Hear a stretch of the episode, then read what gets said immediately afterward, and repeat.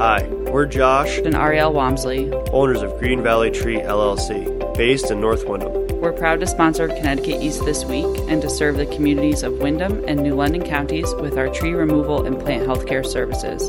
Visit our website at greenvalleytreeworks.com for a full list of our services or give us a call on 860 234 4041. We look forward to hearing from you.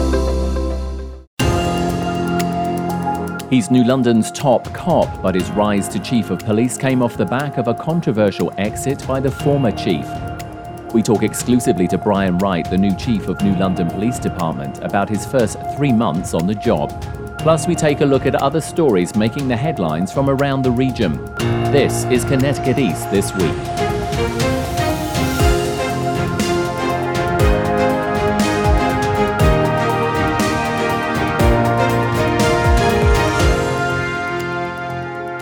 Hello, I'm Brian Scott Smith. A little over three months ago, Peter Reichard, the then chief of New London Police, suddenly and without much explanation exited his top job. He was promptly replaced by Captain Brian Wright, a New London Police Department veteran who was elevated to the position of acting chief in his place and just one month later was promoted by the City of New London as their new chief of police. Now, three months on, Connecticut East this week sat down with Chief Wright about the takeover, what he's done in that time to the department, and the challenges that still lay ahead. Welcome to Connecticut East, Chief. Thank you, sir. Always a pleasure.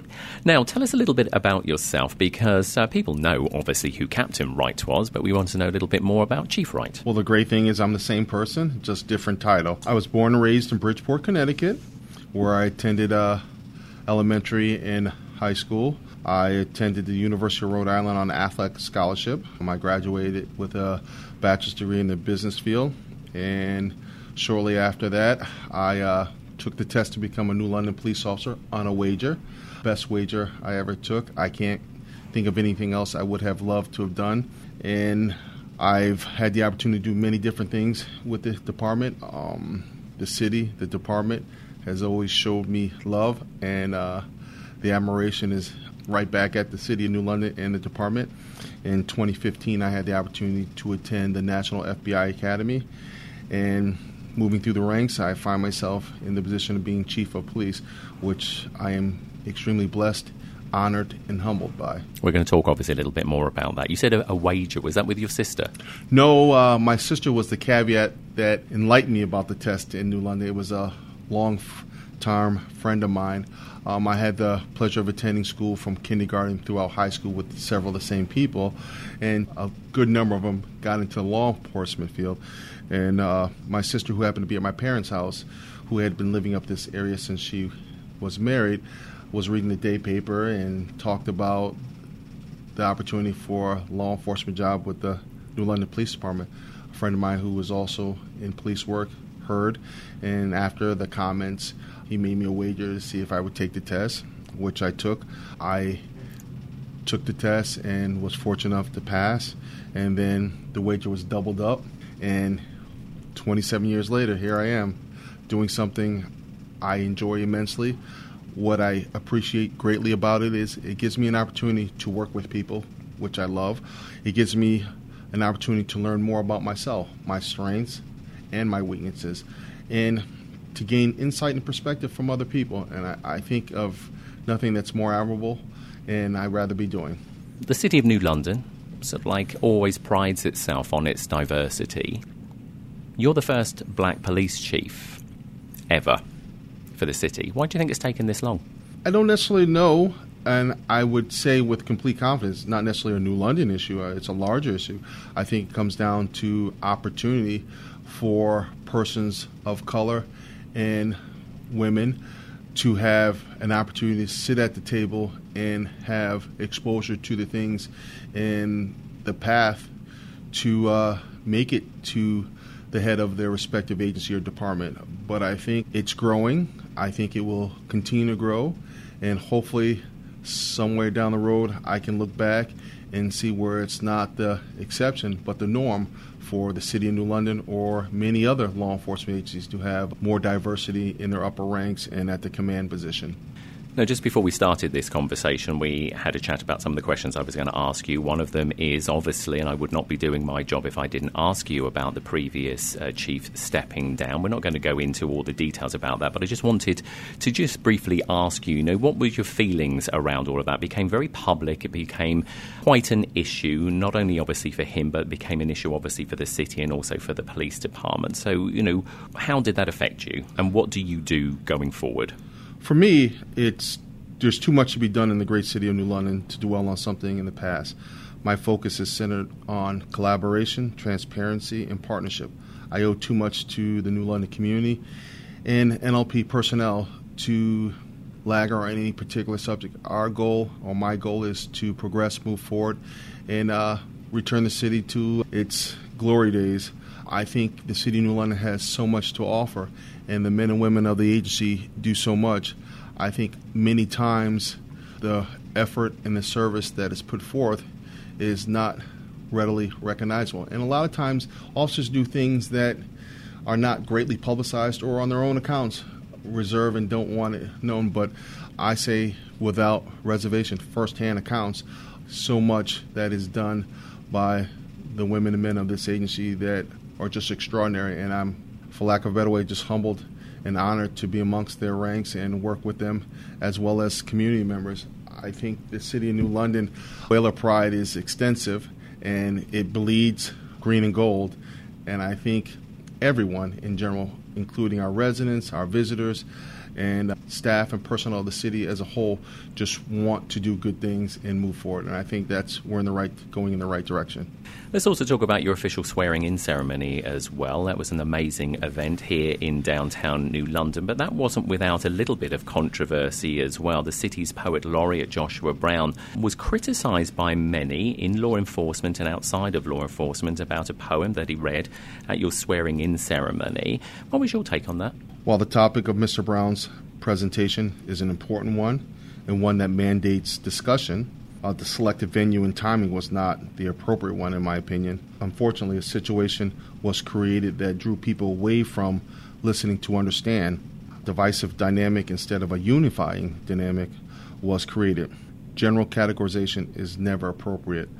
Consideration and empathy is important and essential for everyone.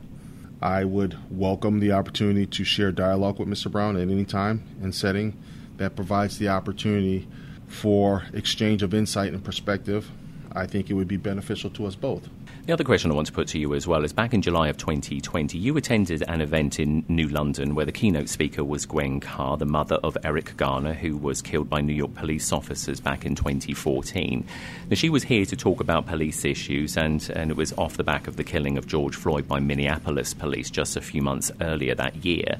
Why was it important for you to speak at that event? I think, first and foremost, wrong is wrong, and in both those situations, there were acts that were committed which I'm in complete opposition to, and sort of like the adage, see something, say something. I think we are bound by our professionalism and our sworn oath to protect life. And to create a situation where we negate that is just not proper. And just as we're sworn to enforce the law, we have an obligation, a duty to uh, speak out against something that's wrong or improper. As we said at the top of this, you know, you are the chief. It's been three months, and if we're technically accurate here, it was a month as acting chief and then two months as chief. Is that correct? Yes, sir. So you've taken over. You are New London's top cop. Um, what's changed in that time? Not only for you, but also you know for the department. I know it's only been three months, but I'm sure things have changed. I think for me personally, I'm trying to ensure that we're out and about more. We're engaging our community. I try to attend as many public or community events as I can, getting to know people, letting people get an opportunity to know me, share dialogue. Discussion is so important because we all have different perspective and insight. And it's important that we're able to understand and listen to one another and have those tough conversations as well as those joyous and fun-filled conversations. But trying to uh, get to a situation where stronger partnerships can be developed and built, working closely together with different entities throughout the community, engaging, connecting that gap that exists between us and young people. We have some programs which are in the works. I believe we will be extremely dynamic and proactive in these areas, and I must commend once again my staff. The personnel are on board and they're ready to, to do these things, which is when you have that buy in, it makes things so easy. Talking of staff, the police department is struggling with officer numbers, and it's not just you. Obviously, police departments across the nation are struggling to obviously find men and women, uh, you know, to become police officers. But also here in New London, there's a few pending cases which have been brought against the police department and the city. Sergeant Cornelius Rogers has obviously been well cited in many media reports. More recently, Police Lieutenant Robert Pickett. How are you handling all of this? Because some of this is historic, but of course you were still here even though you weren't the chief at the time. We will continue to move forward as an agency. Uh, we'll let those matters play out in the arenas they're set or established to or scheduled to play out in and we'll just continue to focus on the things that we have control over, such as working closely with the community, being transparent, and developing stronger partnerships. Obviously, when it comes to obviously legal matters, fully respect that. But with regards to obviously police numbers, uh, what do you think you can do about that? Because that, as we said, that is a general issue for police departments across this nation, and it is a struggle for everyone. Absolutely, I think uh, there has to be a new dynamic in association with that. We can't rely on the old ways to recruit and get or increase our numbers.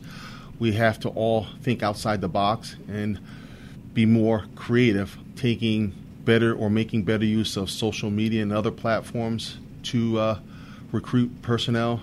And you have to be more active.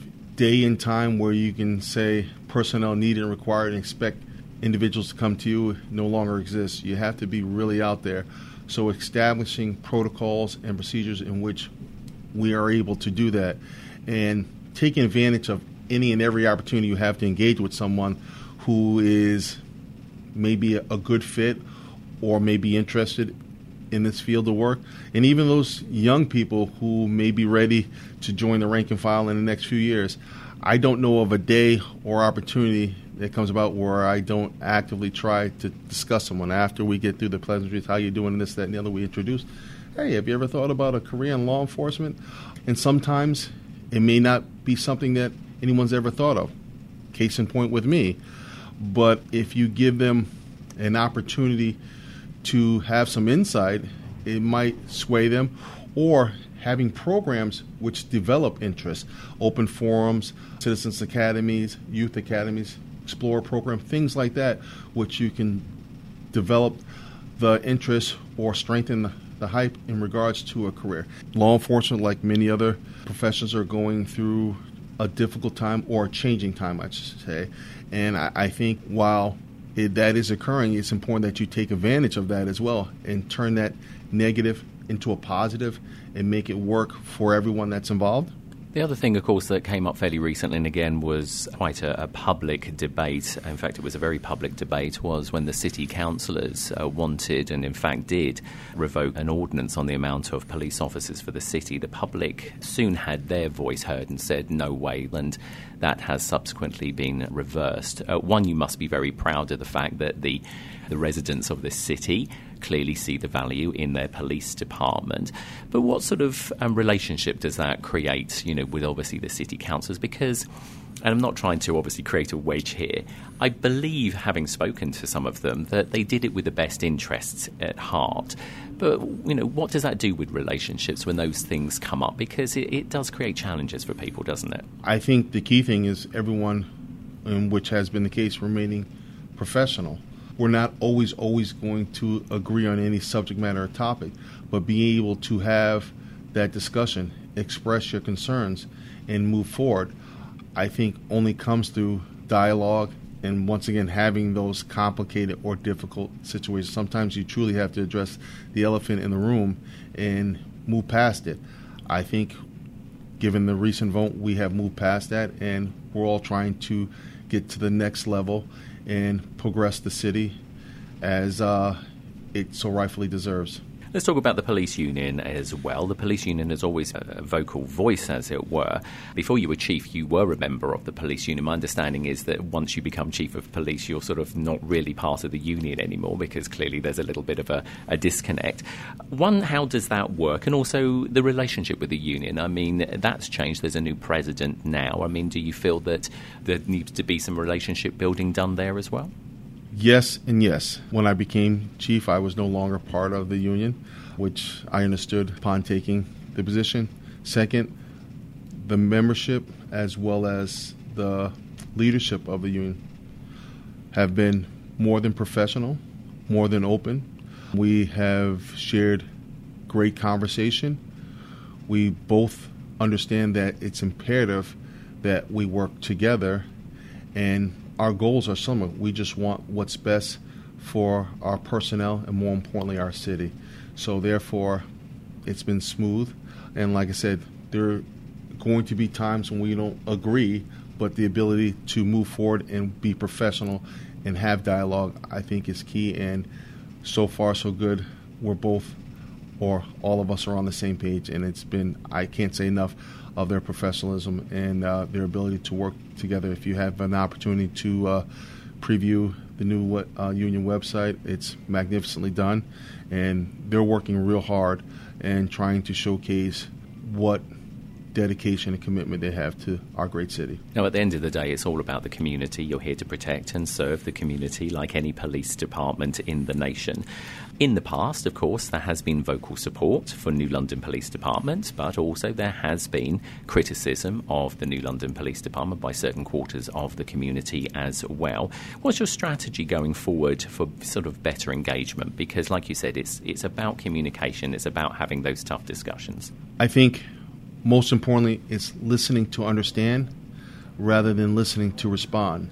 So many times people get caught in listening to, okay, I have a response, I have a counterpoint, rather than listening, understanding, and being empathetic to one's concerns or issues.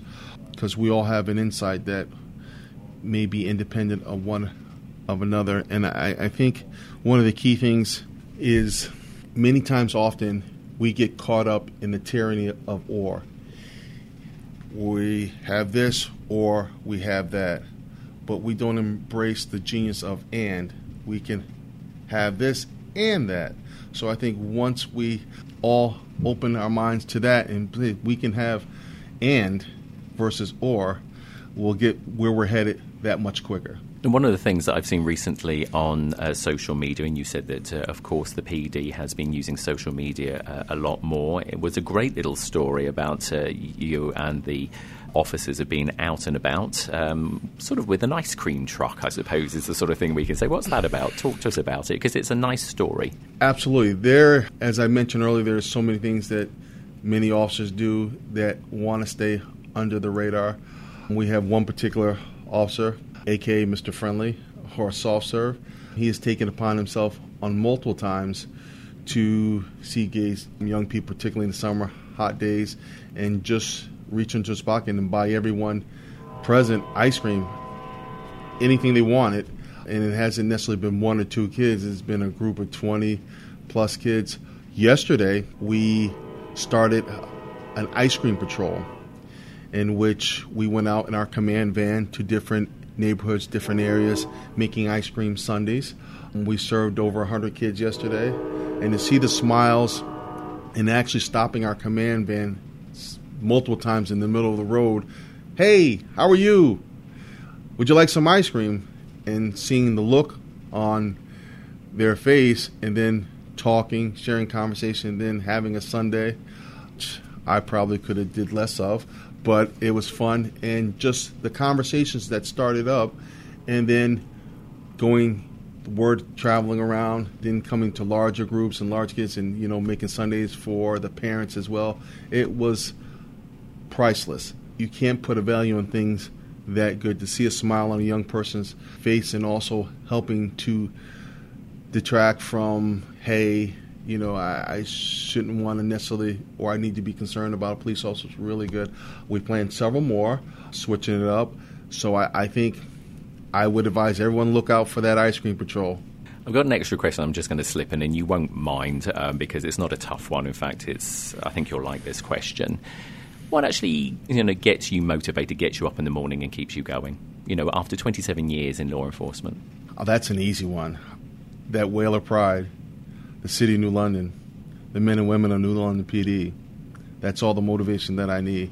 Like I mentioned earlier, I'm just honored, blessed, and humbled to know that when I wake my eyes up in the morning, I have the opportunity to do something I love to do and be amongst so many great people. I think there's no other greater motivation than that. Final question to you, and thank you for your time, Chief. What message do you have for anyone, not anyone in particular, but you know, just everyone out there listening, when you know they sometimes look at police, maybe it's the New London Police Department or other police departments in this nation, and sort of like criticise the men and women in blue, and they call for things like you know the defunding of of the police. What's your sort of message to them when they when they call call this out? Because it's hurtful to the police to hear that sort of comment. The men and women do extraordinary jobs under extraordinary circumstances but you can also, I'm sure, see their point of view when they when they make these comments. So, what's your sort of message that maybe you've got as a parting message? I would respectfully request individuals to keep an open mind, share conversation, talk about the things that make you uncomfortable, or you feel concerned or trouble you. You can't rely on the fact that it should be known. And I think many times when you do have those conversations, you'll understand on more things than not there's commonality and agreements. It's unfortunate that there may be some bad apples and some people who are not necessarily equipped to be in this profession, but across the board, in a majority, in a high majority, there are women and men who sacrifice the time with their family and would instantly sacrifice their well being to help save, and do the right thing. Um, as far as defunding goes, I think many times there's a misunderstanding and more of a request for restructuring. And all these things, all the issues that plague our community and society today are things that need to be discussed, but it's important that it's done with an open mind. And as I made mention to earlier, the tyranny of the or versus the genius of the and. You don't have to not support police to have a better community. You can support your police and have good officers. It's not a situation where it's them or us. It should be a situation of us and them. And I think if we all think in that capacity, and work together, some great, awesome things can be done and achieved.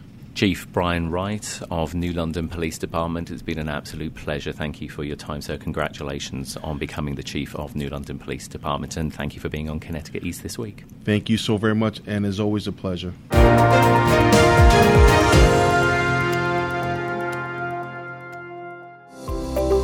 Green Valley Tree LLC is proud to sponsor Connecticut East this week. Contact Green Valley Tree LLC for all your tree removal and plant health care needs and more. Find us at greenvalleytreeworks.com or call 860 234 4041. Time now for a look at some of the other stories making the headlines in the region recently. The French submarine Amethyst paid a visit to Subbase New London recently for a four day visit to strengthen ties with the US Navy. For Amethyst's captain Aymeric Schaefer and many of his crew, it was their first visit to New England. There will be definitely a few official engagements. Uh, with the US Navy. And as you can imagine, my, my, my, ship's company, my crew, they're very excited to, to be here, to visit Connecticut, to visit the US. They will definitely, I think they've already planned to go, most of them, to New York City and uh, visit the, the area. Commander Samuel Bell of the USS Cheyenne hosted the visitors and recalled when he and his crew paid a visit to France a few years back. I was on the Hartford here out of Groton as my previous submarine back in 2017, and we actually pulled into Brest, France. And we were hosted by the French, and we actually got to march in their Bastille Day parade. So we were one of the first U.S. units to march in Bastille Day parade as a submarine unit. So for me, this is a bit of returning the favor. So it's actually an awesome opportunity. According to local history, the last time a French submarine visited New London subbase was the Surcouf in 1941, and when it left New London, it disappeared, believed to have been sunk by a German torpedo. Addiction prevention specialists in Connecticut are pushing for investments in substance use disorder programs to combat the state's rise in opioid overdose deaths since COVID 19 hit. Michaela Savitt from the Connecticut News Service reports.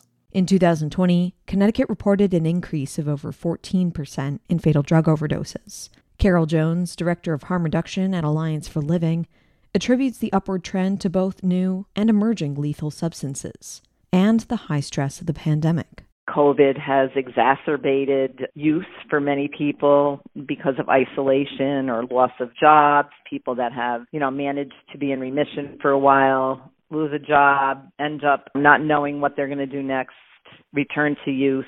Jones's organization and other local agencies are seeking resources to get more Narcan, a medicine that quickly reverses an opioid overdose, for first responders and the community at large. She also wants to see policy changes to allow more access to medicines that treat drug addiction, like Suboxone and Methadone. I'm Michaela Savitt reporting. Business owners in eastern Connecticut have been finding out more about the business of cannabis at a special Chamber of Commerce event. It covered topics of cannabis use at work by employees, as well as getting a license to become a cannabis grower in the state.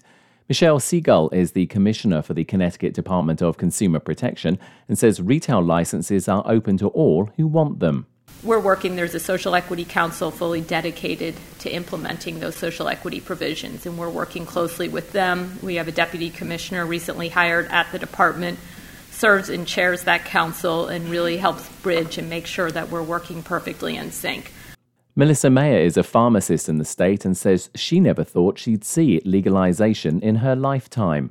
I have seen a lot of changes in the pharmaceutical industry but if someone told me 10 years ago that I would be standing up here and being part of the greatest movement since Prohibition, I would have laughed at them. But times have changed, and so has our need to remove the stigma that's associated with cannabis. The Connecticut legislature passed a bill in July 2021 allowing the legal use of cannabis for adult recreational use in the state and for organizations to apply for licenses to sell cannabis in Connecticut from 2022. The bill also contained a social equity component to ensure that funds from the adult use cannabis program are brought back to the communities hit hardest by the war on drugs in the state.